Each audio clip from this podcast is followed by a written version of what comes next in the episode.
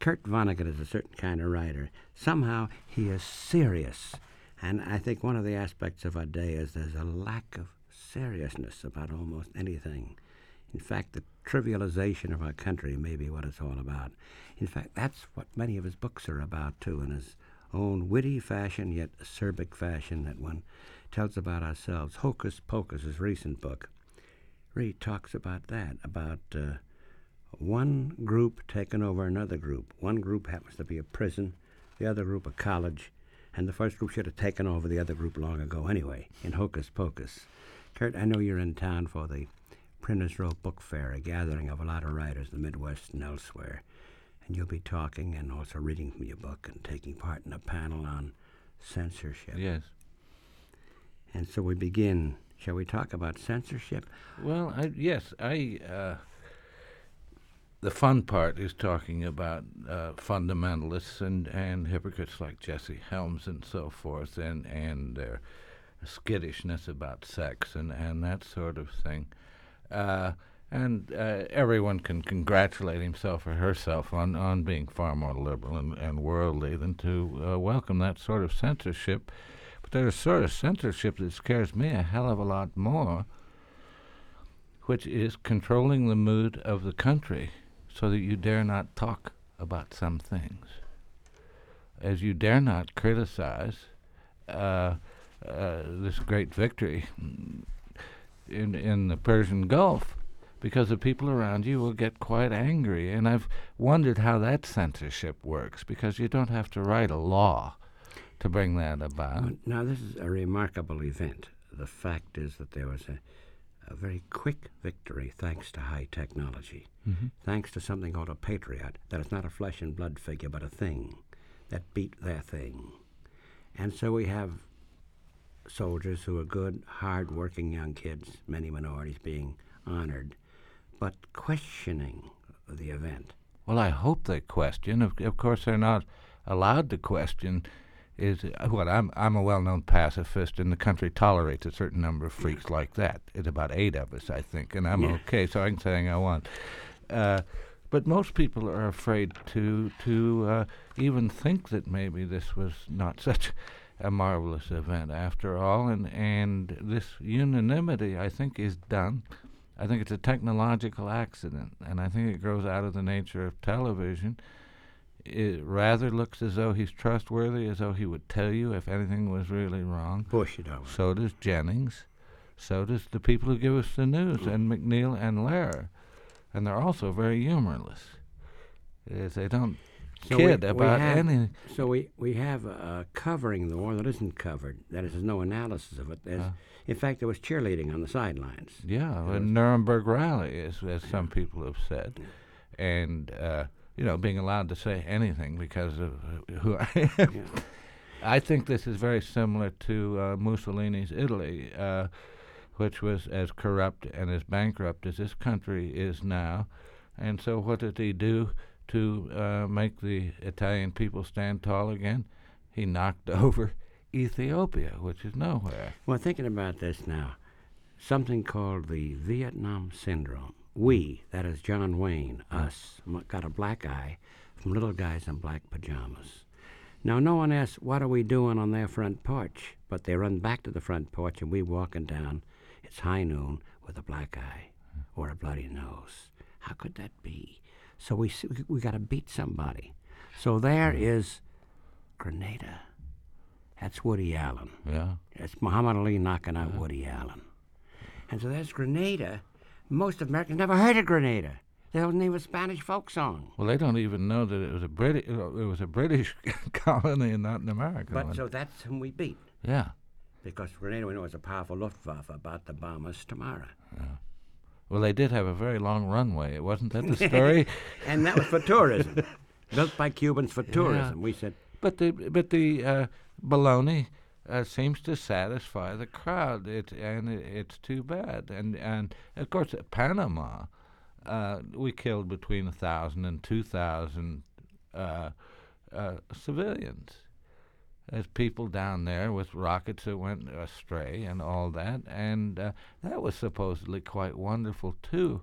I think of my generation. I've said you know, we were a pacifistic generation because the United States was so disillusioned by World War One and felt had been suckered into that. So, the public school system of Indianapolis and I'm sure Chicago's too, trained its students to loathe war and to be proud that we had no generals on the cabinet or anything like that. And then we turned out to be pretty good soldiers, as we fought all right, although we were raised that way. But we went to war with two fears, and they were equal. One, that we might get killed. The other was that we might have to kill somebody. We dreaded those things equally. And in this book of mine that you've got there that's coming out in the fall is Fate's Worse Than Death. I confess a perfectly terrible thing is I have a combat infantryman's badge, I have a Purple Heart, and I never killed anybody. Can you imagine coming home from a war and admitting that? And so, But that's changed now. now we come to that. Fate's Worse Than Death, by the way, is an autobiographical collage, it's called by Kurt. It's These are remarkable pieces, essays, you want to call that. And in fact, I hope you can quote from some of the readings go along. It's being published by Putnam, and it's a beauty. Everything we're talking about is talked about here in depth. These are some of the lectures you've given, some of the essays you've written, and you talked about the nature of war and us, how removed this country is from the horrendous aspects of war, since we ourselves, the only participant, major participant in World War II, neither bombed nor invaded. Every Axis and Allied country otherwise was. So therefore, war to us is still something abstract, except for families that lost their children. They grieved. for they grieved, but aside from ah. that, not really. Well, I, I, I think that the Viet, that the Vietnam vets were shunned because they had seen what war really was. I think that is what was not liked about them, and uh, I've thought that why, you know, I hope I never kill anybody, and I think most people are raised to say, "Gee, it'd be awful if I even accidentally killed somebody," and then you hear hear our president casually kills a whole has a whole lot of Panamanians killed or a whole lot of Iraqis killed or G- Grenadians killed and feels nothing. And I think that's because he was a pilot. And I never saw, had to look at it on the ground. But It's funny. It's funny. Uh, we call what we call terrorism. If somebody uh, bombs another guy in a, or a building, he's a terrorist, and that's an actual, that's a realistic description. But if someone bombs from a distance of thousands of thousands of feet up above, he's not a terrorist. Well, So the bombing of a city is not a terrorist act. Well, Morley Safer uh, wrote a very good book about Vietnam, which came out about a year ago. And he went and had a look at where the B 36s, or where the B 52s, I guess, had dropped from the stratosphere. I mean, these, these guys were way up there, perhaps invisible. And the stink of the, of the pieces of bodies splattered over trees and all that. And the pilots don't look at that sort of thing, and, and people on the ground do. Which leads to perhaps uh one of the sequences from Fate's Worse Than Death, this most recent work of yours, about to be on the shelves of bookstores. It's a speech you made at MIT. Here's the Massachusetts Institute of Technology. Yeah. Provides us with the greatest of our engineers and uh, and scientists, and it's a speech about the very problem, of the unseriousness of the students and some of the faculty. What yeah, what I did there, and I was quite excited. I, I told uh, I often make this mistake of, of thinking something wonderful is going to happen on account of me.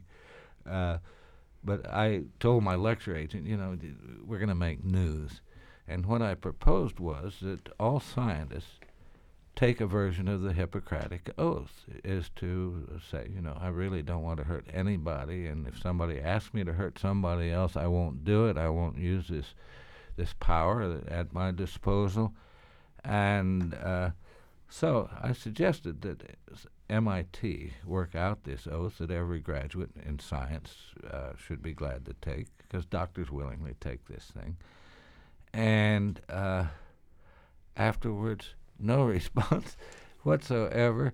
Is I, I thought there might be an editorial in the uh, uh, Daily Tech or whatever their paper is called, and uh, nothing. I, I talked to some of the guys afterwards about uh, Star Wars, about the ridiculous Reagan dream is with mir- uh, mirrors and and all, all sorts of magical things which were going to protect us from any sort of attack. And uh, they all knew it was nonsense, and they were all going to work on it. Uh, I didn't say so in the book, but a week later I spoke at Carnegie Mellon, or, or and uh, same damn thing. As they all knew, it was ridiculous. It was a Rube Goldberg device, and they were all going to work on it. And again, it was the only game in town. Is a majority of the kids who graduated from MIT the year I spoke there, I forget what year it was, went into the armaments industry because that's. This is what you have here. The whole point is, uh, don't make your students so unresponsive, uh, says Kurt Vonnegut in his commencement at, or in his speech at MIT. They know what I will never get through my head is that life is unserious. And then why not make Caligula's horse a consul? Mm. We know now we see I Claudius revived on a Masterpiece Theater, and there's Caligula, of course. Yeah. And he did. But, so we are as unserious as Caligula. Well, I find that that uh, I tell audiences that George Bush uh, could not have insulted them more uh, if he had spit in each of the faces of them Yeah. than he did when he made Dan Quayle the possible heir to our uh, powers and hopes and destinies. It's a terrible insult, and the audience laughs. It's made, they do not feel insulted. Right, uh, yeah. It, it's uh, uh, but uh, one thing. It, I have no idea how to get a handle on this government. Is is to Uh, when, it, when it comes to the question, after we take this Yeah. break with Kurt Vonnegut, the question of how this came to be, this unseriousness, or as former Congressman Bob Eckhardt of Texas said, he was beaten by the oil interests finally. He said, We have lost our sense of outrage, is the way he put it. Kurt Vonnegut is my guest, and a lot of the stuff you'll be hearing for the next part of the hour will be perhaps passages or reflections on his new book, Fates Worse Than Death, and published by Putnam. It'll be forthcoming. And after this message, more of Kurt Vonnegut. Resuming with Kurt Vonnegut, who's in Chicago. By the way, he won the Harold Washington a book award, and that's for the writer of the year whose words have had a meaning and some impact, we hope, on the way we behave. You know, did you feel you've had an impact? You've got to talk about that. Well, I- before I've got to ask uh-huh. about you now, Kurt, before uh-huh. we return to Fates Worse Than Death, on this whole subject of well, it, it's a it's a lottery. As I've I've said, our culture is created very much on the design of a World War One charge, where at dawn, people for miles go over the top, thousands attacking all at one time, and almost everybody winds up drowning in the bottom of a shell hole or draped over the barbed wire, and a few people make it to the objectives. And what thousands and thousands of people set out to be writers, as I have, and as you have, may I say. And uh, you and I made it through, you know. God knows why, it's just plain luck. But I, uh, yeah, I've had some influence, I think, but it's uh, certainly uh, nothing like television. And and and uh, books are a minor, a minor uh, cultural form now. They are not influential, and I don't, as you were saying during the the break there, is people are not cannot be made indignant about anything. I would say that your body of work has had played a role. The body of Kurt Vonnegut's work, which leads us to more than Slaughterhouse Five. You're up to the fact that you had a certain experience in Dresden during World War II, and this connects with again the book Fates Worse Than Death, the speech you made in Washington for the space. What was that again? The space. The National Aero and Space Museum is part of the Smithsonian. That's where the, all the rockets and here stuff you were are. talking about the very what it is. No. What is it like to be bombed? Well, they had a series of lectures uh, called the uh, the legacy of strategic bombing, and Curtis LeMay was going to follow me, but I was, I and well, we were one week apart, so I didn't hear what he had to say, uh, but I was asked to speak. I was the only speaker who had been strategically bombed. I, I I have been bombed by the. I've been attacked by the Russian Air Force, the British Air Force, the American Air Force. Just uh, uh, just expand on that a bit for those who may not have read Slaughterhouse. Oh, all right. Well, I was I was a, I was captured during World War II in Germany and was made a prisoner of war and was sent to work in Dresden, which was a wedding cake city like Paris, beautiful as a world art treasure, and. Uh, we worked there. We were in a labor detail, doing factory work, nothing to do with weapons. The war was almost over. It was February, and the war was going to end in May. And the city had been untouched, and there were, were no major war industries there. The Germans had very purposely kept it as a treasure, uh, something they would have left after the war. And uh, one night, uh, well, one day the Americans came over and, and, bombed it to make some kindling, and then that night the Brits came and scattered firebombs all over it and burned the whole city down. And it became one, it was a technological experiment, and uh, it turned the city into one big column of flame. Uh, a firestorm, and it killed uh, more people than were killed at Hiroshima and I was underneath it. I was in a cellar, a very deep cellar, and survived it. But a hell of a lot of people didn't. Uh, but that is what to be, I was on the ground, and after that, uh, we had to carry corpses to huge common p- pyres, and so war really didn't look so great to me. And also, uh, the war I was in is the enemy shot back, and they they shot back so skillfully uh, that my whole division was wiped out. There were Americans as far as you could see with their hands over their heads. Uh, so that when I saw those Iraqis, you know, there's thousands of them surrendering, I said, hey, hi, boys. I know what it's like. Now we come to something, don't we? Yeah. You see a crazy connection that you see that we know that about at least 150,000 Iraqi soldiers were killed. They were retreating, we discover now. And some of our guys called it a turkey shoot. Yeah. And you're connecting that with something that happened in World War II. The mm-hmm. very things of which we've accused others of doing. Yeah. It, this was, uh, what what happened in Iraq, and uh, and I can say this, most people can't. It is like attacking a crowd leaving a high school football game on Saturday afternoon as you zap the car in front and the car in back, and then you go up and down the line and kill all these people. There, you know, there were Palestinians, there were Pakistanis, there were all kinds of people there getting ground up.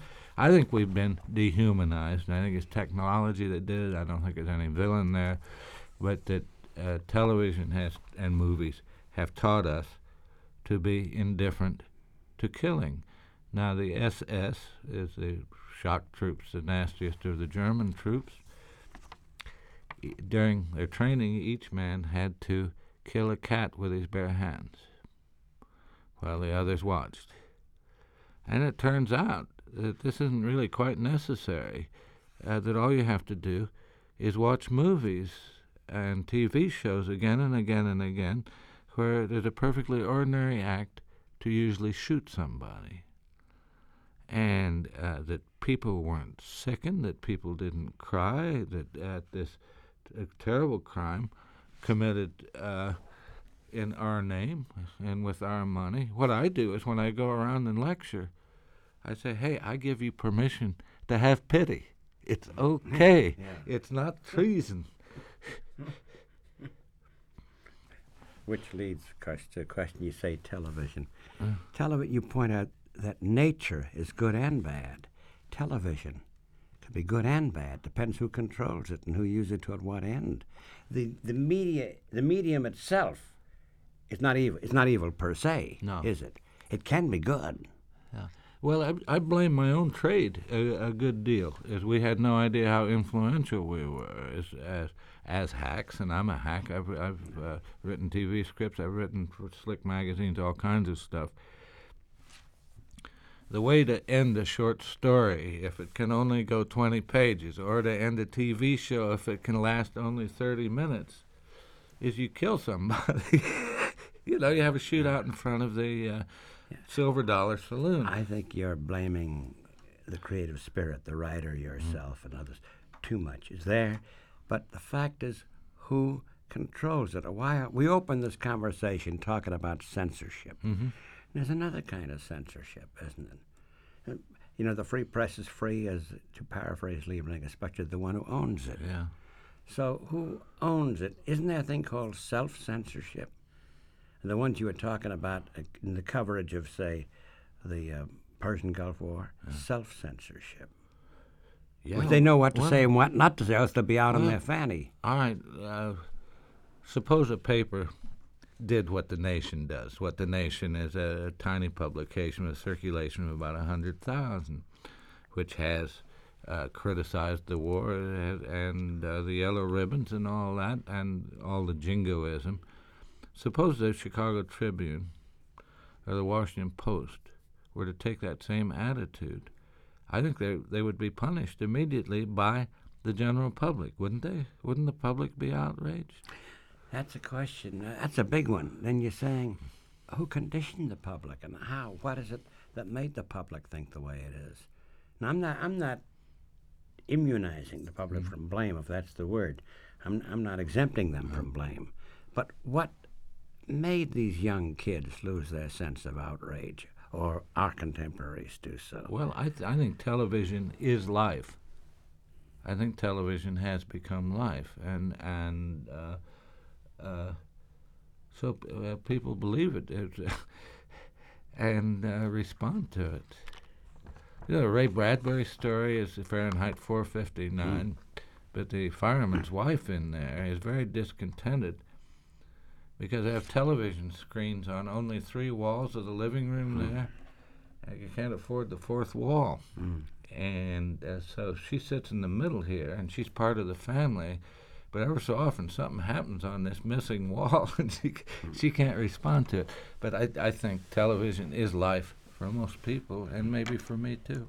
I want to come back to the matter of uh, of your book, Fate's Worse Than Death, and some of the other. They're all reflections on the one theme as uh, to what has happened to us, and and something Norman Corwin has called the trivializing of America. Yeah.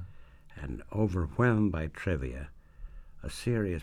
So for example, I have a theory that the average American who voted for Ronald Reagan knew he'd never be confused with Albert Einstein. No, they knew he's pretty dumb, and it's okay. Yeah. Because the president is dumb, I can be dumb too. And so if some guy comes up to me and gets serious and heavy, talking about the uh, poor Cambodians who are bombed out or the poor uh, Guatemalan exiles, I can say, oh, go to hell. I want to talk about the Bears or about uh, Joan Collins or something. If the president can't, why can't I? See, the, the object lesson I have is it's okay to be dumb. Yeah. And and of course the politicians love it that the electorate is so dumb, and, and of course they're not going to put money into education. I've got one theory. Is, you know I've been uh, uh, a minor part of the peace movement. That I I come out and uh, through several wars now, and I think that there are so few of us because most people don't care if life stops.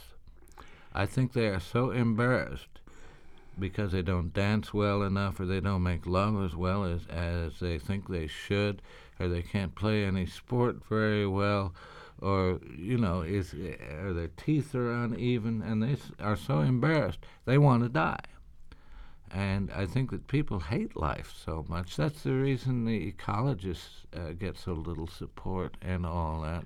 Is uh, actually, you know, the, Thoreau thing about the massive men uh, lead lives quiet- of quite quiet Do you think we've become a necrophilic society?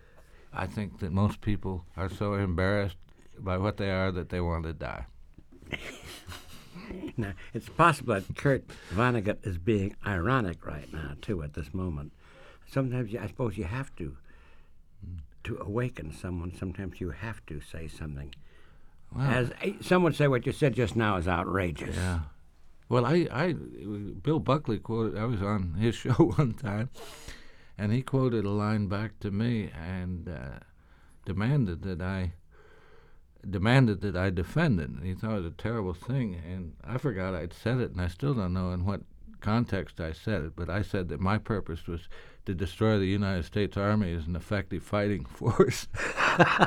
he took you literally. Yeah, of course. He said, which, which proves that among conservatives there isn't too much humor. a humorless lot. But then, who isn't a, hum- a humorless lot? We liberals too these days. Well, you know, with, about the homecoming Yeah. now, now homecoming from the Second World War, we didn't get parades, and we didn't want them. We just wanted to get home and get jobs and get our families going again. And this business of giving returning soldiers parades is taken from movies. As I guess that maybe the history of the fighting 69th in the First World War, as that regiment got a ticker tape parade. But uh, everybody comes home from war sick. It's as though it were a disease that you're finally over. It's like getting out of a hospital. We've got to come back to the whole subject of how this came to be, this change.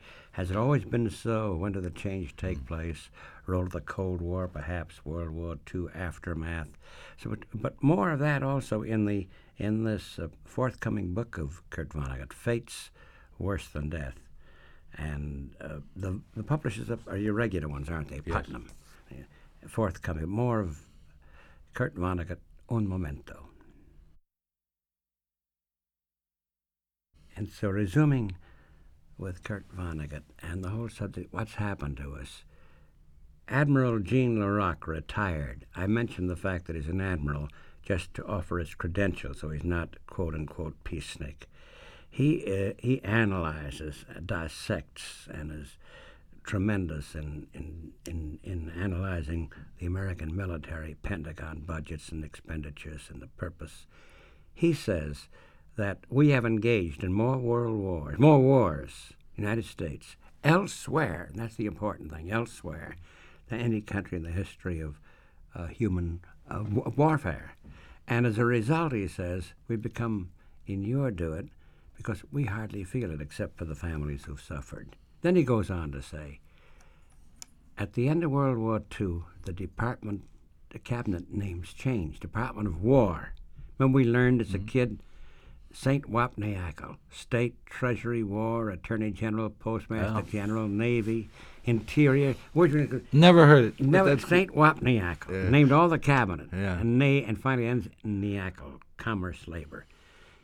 Department of War was changed to Department of Defense. Yeah. Now you can always challenge war. You can attack the concept of war, but you cannot attack defense. So it became Department of Defense. As you point out in your essays, Armistice Day, which I remember November 11th as a kid, became Veterans Day. Yeah. Armistice, meaning the end, Yeah. became something else. Everybody should want to be a veteran, as you know. Don't don't But- be left out. And so war became defense yeah. to make the challenge sound treasonable. Who do you suppose did that? Well, Uh, because it's the act of one man. Finally, as somebody put it in the suggestion box, uh, so much goes on that is uh, we'll never know how it happened. As, uh, Eisenhower, of course, put "under God" on the dollar on our currency as one nation under God, Mm-hmm. uh, uh, and into the ple- Pledge of Allegiance. As we know who did that. Well, this was pre Eisenhower. Yeah. This is the end of, so it's Truman time Yeah. uh, when it happened. So perhaps the Cold War. Now here's something crazy. The Cold War, that is stopping communism, right, became the sine qua non for any military buildup, whether it be Vietnam, whether it be Cuba, whether it be anywhere.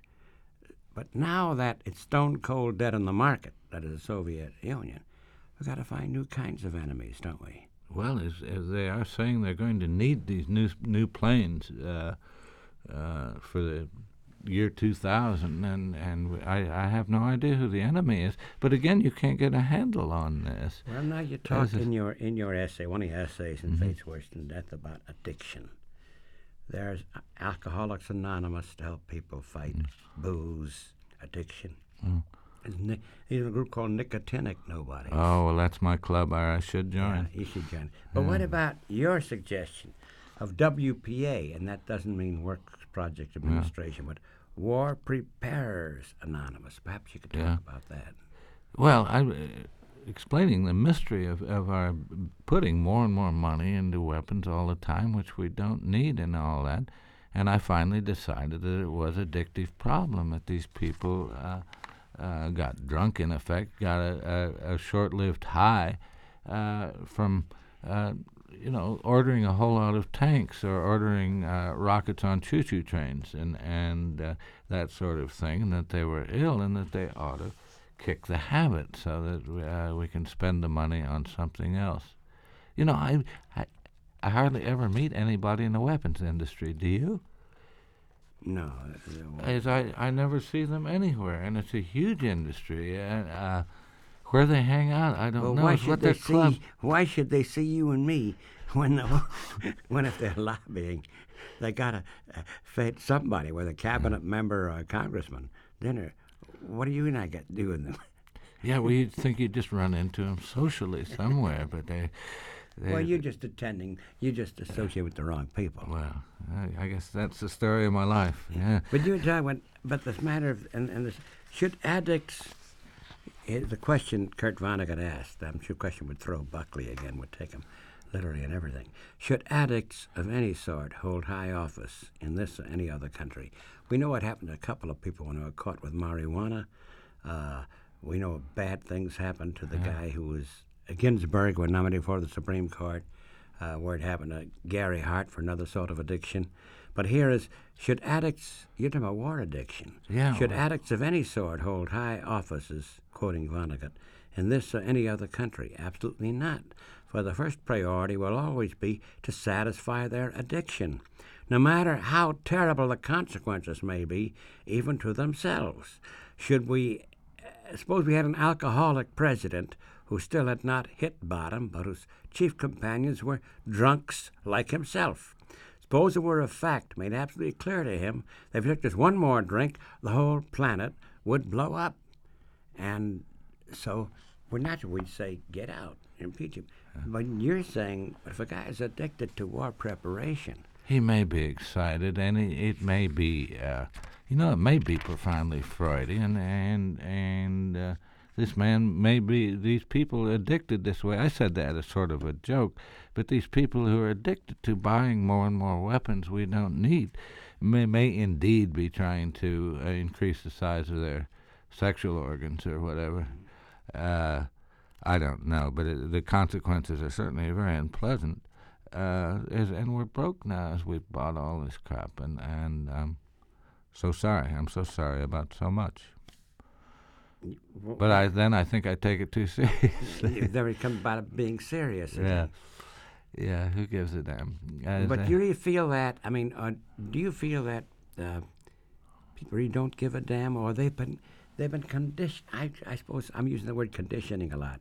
Have been conditioned by one form or another of hysteria or hype, whether it be Cold War or what follows it, or a love of uh, high technology. Hmm. Doesn't it all play a role in molding that person, way that person thinks? Yeah, and it, it's very touching too because people want to believe that their country is the greatest country in the world, uh, just as the uh, you know they want to believe that their dad and their mom are the greatest parents in the world, if ever if possible, and.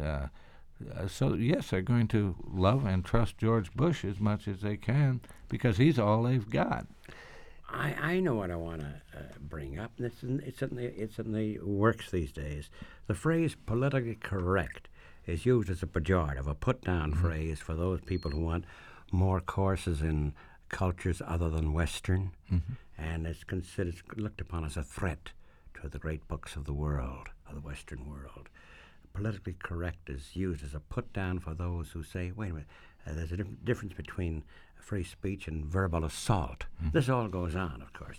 And it occurred to me the same people who use PC, politically correct, as a put down, including George Bush, by the way, in a recent speech, are the very ones who always opposed any change in status quo. And this was so in the s- 60s when they used radical chic, the phrase Tom Wolfe Yeah. Used uh, in reference to Leonard Bernstein's party for the Black Panther. No one ever used the phrase conservative chic, which is far more pervasive, or indifference chic, or as you would say, unserious chic. Yeah. That's never been used. Isn't that funny? Well, it, again, uh, the, what Liebling said is freedom of the press is, is for the Yeah. people who own own presses, and uh, so the ideas that interest us are are not in free circulation. You know we got to talk about? The last part of the show. Other other of your essays, and one is about a mutual friend of ours, the late Nelson Algren, Yes. of course, who was a great clown in the best sense of the word. In speaking truth to power, in his way, you, and also perhaps a word about your father, the architect, mm-hmm. because of a personal experience I had in a movie after this break. So resuming for the last, it's the last lap, the last round, the last inning with Kurt Vonnegut, who's in town, by the way, under the auspices of the Printers Row Book Fair, and it's uh, this is Friday night. Tomorrow and Sunday, in the whole area, Printers Row. It's on Dearborn Street and Polk and around there. Whole, all sorts of writers will be there, including Vonnegut, of course, and and Alex Kotlowitz wrote a marvelous book called "And There Are No Children Here," and Lisel Mueller, the poet, will be there. Madeleine L'Engle, but Kurt will be there uh, making a speech, I believe, on Saturday night. Saturday morning, I Saturday think. morning, Yeah. and also reading from Hocus Pocus. And it's an annual event. It's a very exciting one. Now, in your forthcoming book, Fate's Worse Than Death, you speak of Algren. Yes. I well, I got to know him. I, I'd, I'd known him for a long time, surely not as well as you had. Uh, but then we wound up at the University of Iowa at the same time, and and so we spent a year there together, and I got to know him quite well. And then I got to know him again at the very end of his life out in uh, Sag Harbor, New York, where Stein, John Steinbeck is buried, incidentally, and Nelson Algren also. Uh, but he was, well, he was like James Joyce. I don't think he an exile from his own land, and uh, I don't think he needed to be that. Did he, Studs? No, the people so. of Chicago did not resent No, I, I think if, if I could just correct, he was not uh, ostracized. On the in his early days, he had a tough time with some Yeah. of the books. Never Come Morning, and the community was objecting to the book, but after he was not. That was Nelson's own own crazy hang-ups, which he had a number. But you knew him. But you, you point out that he he had he was eccentric in a quite marvelous way.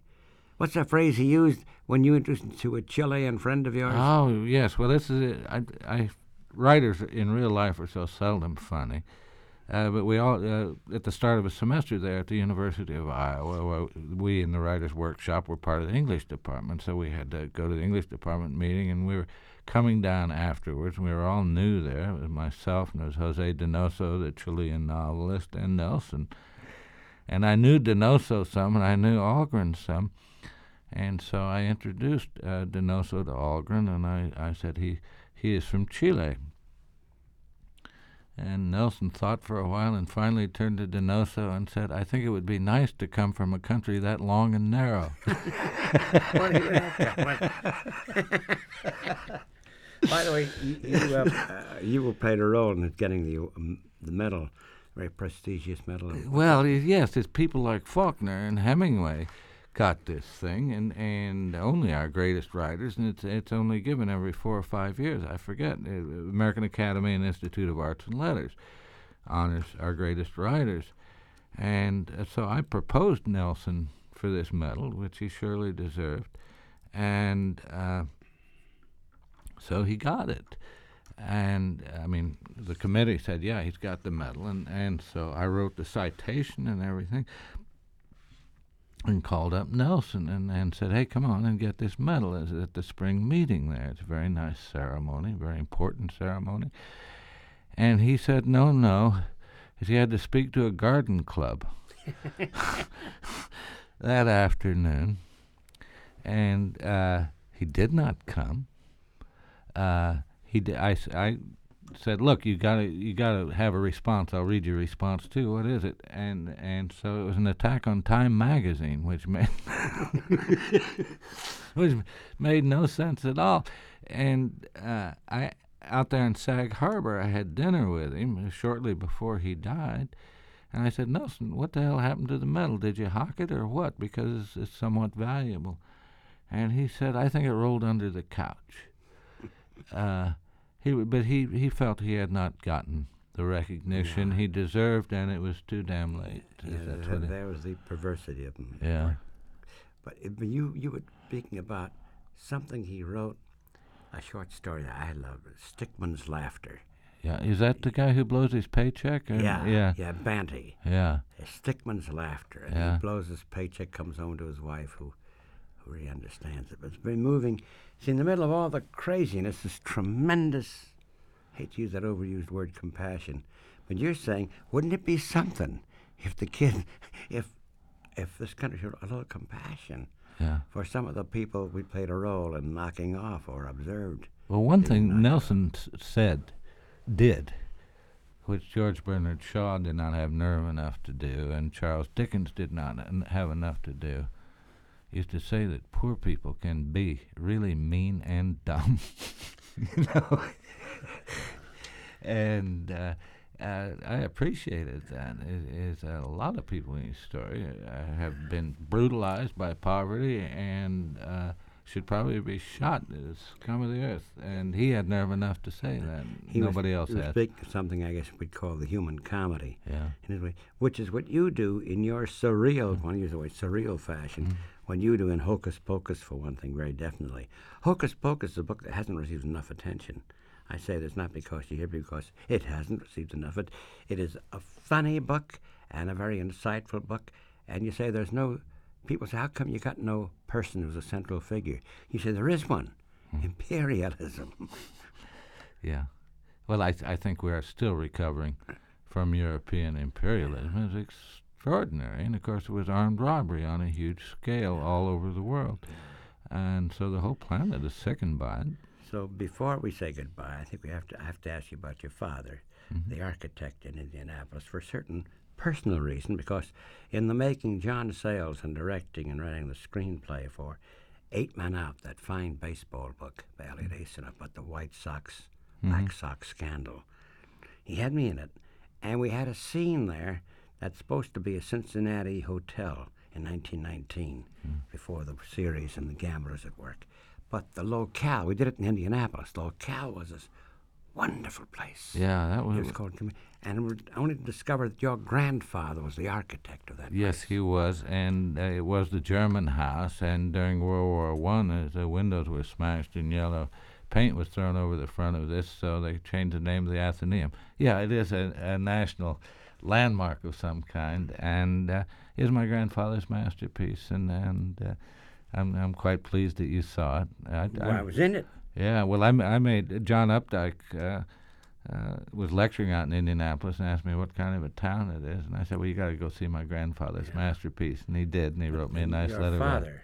No, talk about your father, the architect. Yeah, well, my father and grandfather were partners, and uh, uh, yeah, my grandfather was the first licensed architect in Indiana, and uh, one of the things I'm sad about is I didn't become an architect in Indianapolis, and, and it would have been a dynasty, you know, and I think I could have done it. But Were you interested in architecture? yeah, and uh, but my father was so discouraged about architecture and about the arts in general. He was a very cultivated man, and and uh, his interest became rather thuggish after a while. he figured that the arts were were effeminate and and no way to make money and everything. So he told me I could go to college only if I studied chemistry, which I did. So how did chemistry come to literature? Well, it certainly didn't get in the way because I've forgotten everything I ever knew about chemistry. I know what it. I, I'll tell you what was good. Two really great things happened to me. Is I was always at the bottom of my classes because I never mm. should have been studying calculus and physics and chemistry because I had no interest in them. And then the army made me a private for three years, and boy, uh, that did me a lot of good. I, I wouldn't change that for anything. Yeah. How did it do you good? It made me like the people at the very bottom and to feel brotherhood with them. And what I had three years of college, and I was an editor of the Cornell Sun and all that, and a reasonably good IQ. I should have gone to OCS I, the minute I got in the army, but there were too many, too many officers by the time they uh, got me. But I would have learned how to intimidate and scorn people of no and rank. so you wound up in a cellar in a bunker somewhere in Dresden, And out of it came Slaughterhouse Five. So life works in Well, very strange ways. I have said often, probably on your show before, that only one person benefited from the firebombing of Dresden, That's you. and that's me, and I got five dollars for each person killed there. Nobody's ever argued with that. I'm thinking, by the way, we need uh, the irony of Kurt Vonnegut very much. Maybe that might be a sort of a splash of cold water on the face. I don't know. But what does it take? What do you think it will take for to get out of this, whatever the stage is we're in, aphasia, whatever it is? Well, I th- I think uh, I've praised Alcoholics Anonymous in this book. It's a, it's a great American invention, as I'm not an alcoholic, uh, but I admire that scheme. And uh, one thing is America. America must hit bottom. you think so? Is any any addict must hit bottom uh, before any remedy will be taken. And I think of the example of the Chicago fire and the way Americans recovered from that. And after we've hit bottom, I would like to see that sort of energy brought to uh, building a decent educational system, a decent public health system. So one question: If we hit bottom, let's say a depression, Yeah. And which we, the odds are pretty good. Well, let's face it, Isn't it going on. Studs? As you saw the other one, I think it's going on right now. It? It's a depression. Yeah. We use the word recession ending. We love, as you know, we love euphemisms. Mm-hmm. And we say recession, which is a much softer word than the millions of steel workers. You've passed southeast Chicago, Gary, Indiana, Pittsburgh, the uh, suburban steel mine, uh, steel mill towns. Family farmer, you go down Iowa, you pass through Iowa, Minnesota, ghost towns, reminiscent of Grapes of Wrath days. There's a depression now. And yet there was a headline the other day that said, unemployment increasing, optimism tops. Figure that one out. Well, the, the the the reason for optimism that I heard on the radio this morning is that unemployment isn't climbing as fast this month. Yeah. no, but which leads to the question: if, if we do hit bottom, won't there be a seeking of scapegoats? We come to that too. See, that's the other question. See, well, I I would like to balkanize the United States, and uh, the little countries are the best ones, is Holland and Denmark and all that, and I and uh, I would- I would like to um, to belong to a manageable little society. small is beautiful. Yeah, Schumacher. but I tell people. Kurt people. Vonnegut going, yeah, Yeah. Schumacher, one better. Balkanize the United States. Well, go find yourself a family. That's what I tell unhappy people. So the forthcoming book is is Fate's worse than death. But what is the fate worse than death that you have? Fate's worse than death. yeah, well, it, it was a sermon I gave uh, uh, at Cathedral of St. John the Divine. They had a bunch of peaceniks there uh, preaching on, on sequential Sundays. And I pointed out the consequences if, of what would happen to us if we did not arm and did not protect ourselves and if we were conquered. And uh, so I list all the things that might be worse than death. And I just, I, the enemy'd come over here and, and enslave us. But then I realized that Americans had, in fact, survived slavery. And the only thing I could come up with was that uh, uh, maybe the enemy'd come over here and crucify us because that's very painful. Except I didn't think any country had enough carpenters to cru- to crucify us. I was, I was trying to figure out why we had hydrogen bombs. You know, is, is what is the worst thing that could happen to us, and they've already happened to us. Uh, uh, imagine the enemy came over here and drove us off our land and into the swamps and into the deserts. Well, Americans have survived that and still wanted life to go on.